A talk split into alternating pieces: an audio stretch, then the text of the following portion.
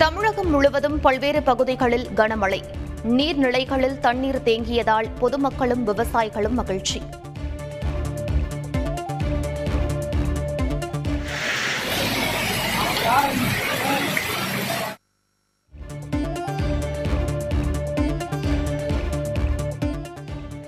அசாமில் கனமழையால் ஆறு மாவட்டங்களில் வெள்ளப்பெருக்கு.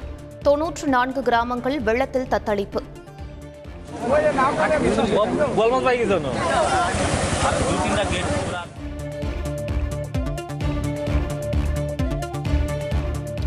ஓர் ஆயிரம் சாதனைகளை நோக்கி ஓயாது உழைப்போம் என்று முதலமைச்சர் ஸ்டாலின் கடிதம் தமிழ்நாடெங்கும் பத்தாண்டு கால இருளை விரட்டி புதிய ஒளி பரவிக் கொண்டிருப்பதாகவும் பெருமிதம்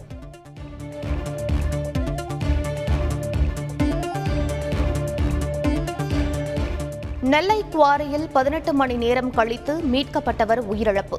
குவாரிக்குள் சிக்கியுள்ள மூன்று பேரை மீட்க நடவடிக்கை.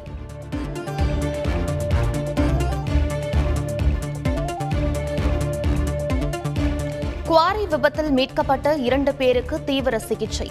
சபாநாயகர் அப்பாவு அமைச்சர் ராஜகண்ணப்பன் நேரில் சந்தித்து ஆறுதல்.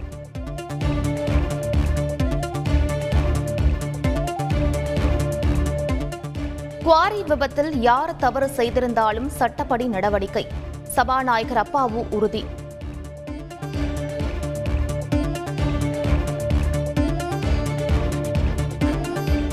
குவாரி விபத்துக்கு அரசின் அலட்சியமே காரணம் என அதிமுக கண்டனம்.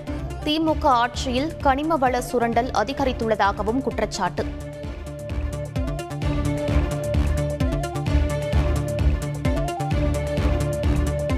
மதிய உணவு திட்டம் திராவிட மாடல்தான்.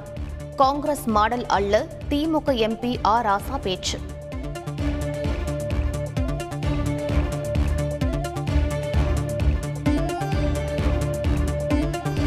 பிரதமர் மோடி இன்று நேபாளம் பயணம். புத்த பூர்ணிமா நிகழ்ச்சிகளில் பங்கேற்கிறார்.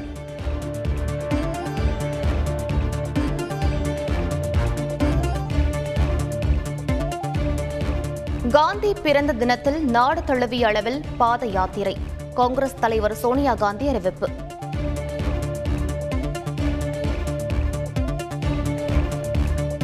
ஒரு குடும்பம் ஒரு பதவி நடைமுறைப்படுத்துமாறு ராகுல் காந்தி வலியுறுத்தல். பாஜக ஆட்சியில் நீதித்துறை அழுத்தத்தில் இருப்பதாகவும் விமர்சனம்.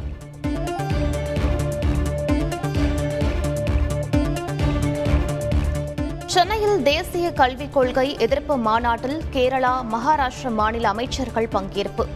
குலக்கல்வியை கொண்டுவர முயற்சிப்பதாக அமைச்சர் பொன்முடி குற்றச்சாட்டு.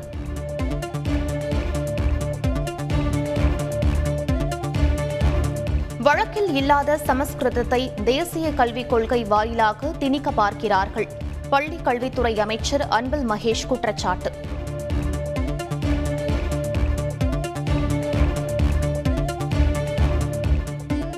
மாநிலங்களவை தேர்தலில் போட்டியிடும் மூன்று திமுக வேட்பாளர் பெயர் அறிவிப்பு.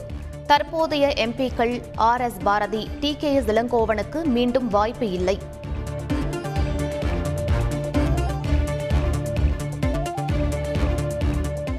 மாநிலங்களவை எம்பி தேர்தலில் காங்கிரசுக்கு ஒரு இடம் ஒதுக்கீடு. முதலமைச்சர் ஸ்டாலின் அறிவிப்பு.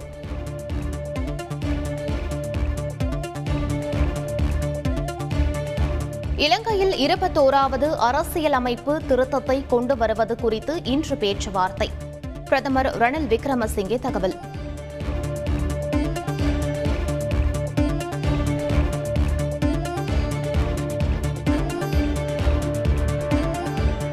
இலங்கையில் நடைபெற்ற வன்முறை தொடர்பாக இருநூற்று முப்பது பேர் கைது. அறுபத்தி எட்டு பேர் சிறையில் அடைக்கப்பட்டுள்ளதாக போலீசார் தகவல்.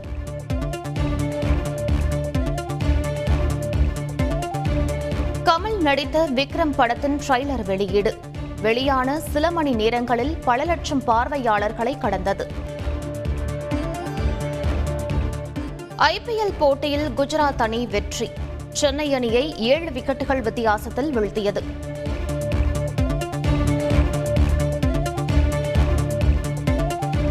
ஐபிஎல் அறுபத்து மூன்றாவது போட்டியில் ராஜஸ்தான் வெற்றி. இருபத்தி நான்கு ரன்கள் வித்தியாசத்தில் லக்னோவை வீழ்த்தியது.